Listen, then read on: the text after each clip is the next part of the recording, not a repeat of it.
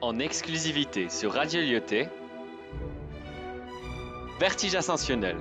Casablanca, au cœur de la poésie baroque, avec les élèves de la 201 et 215.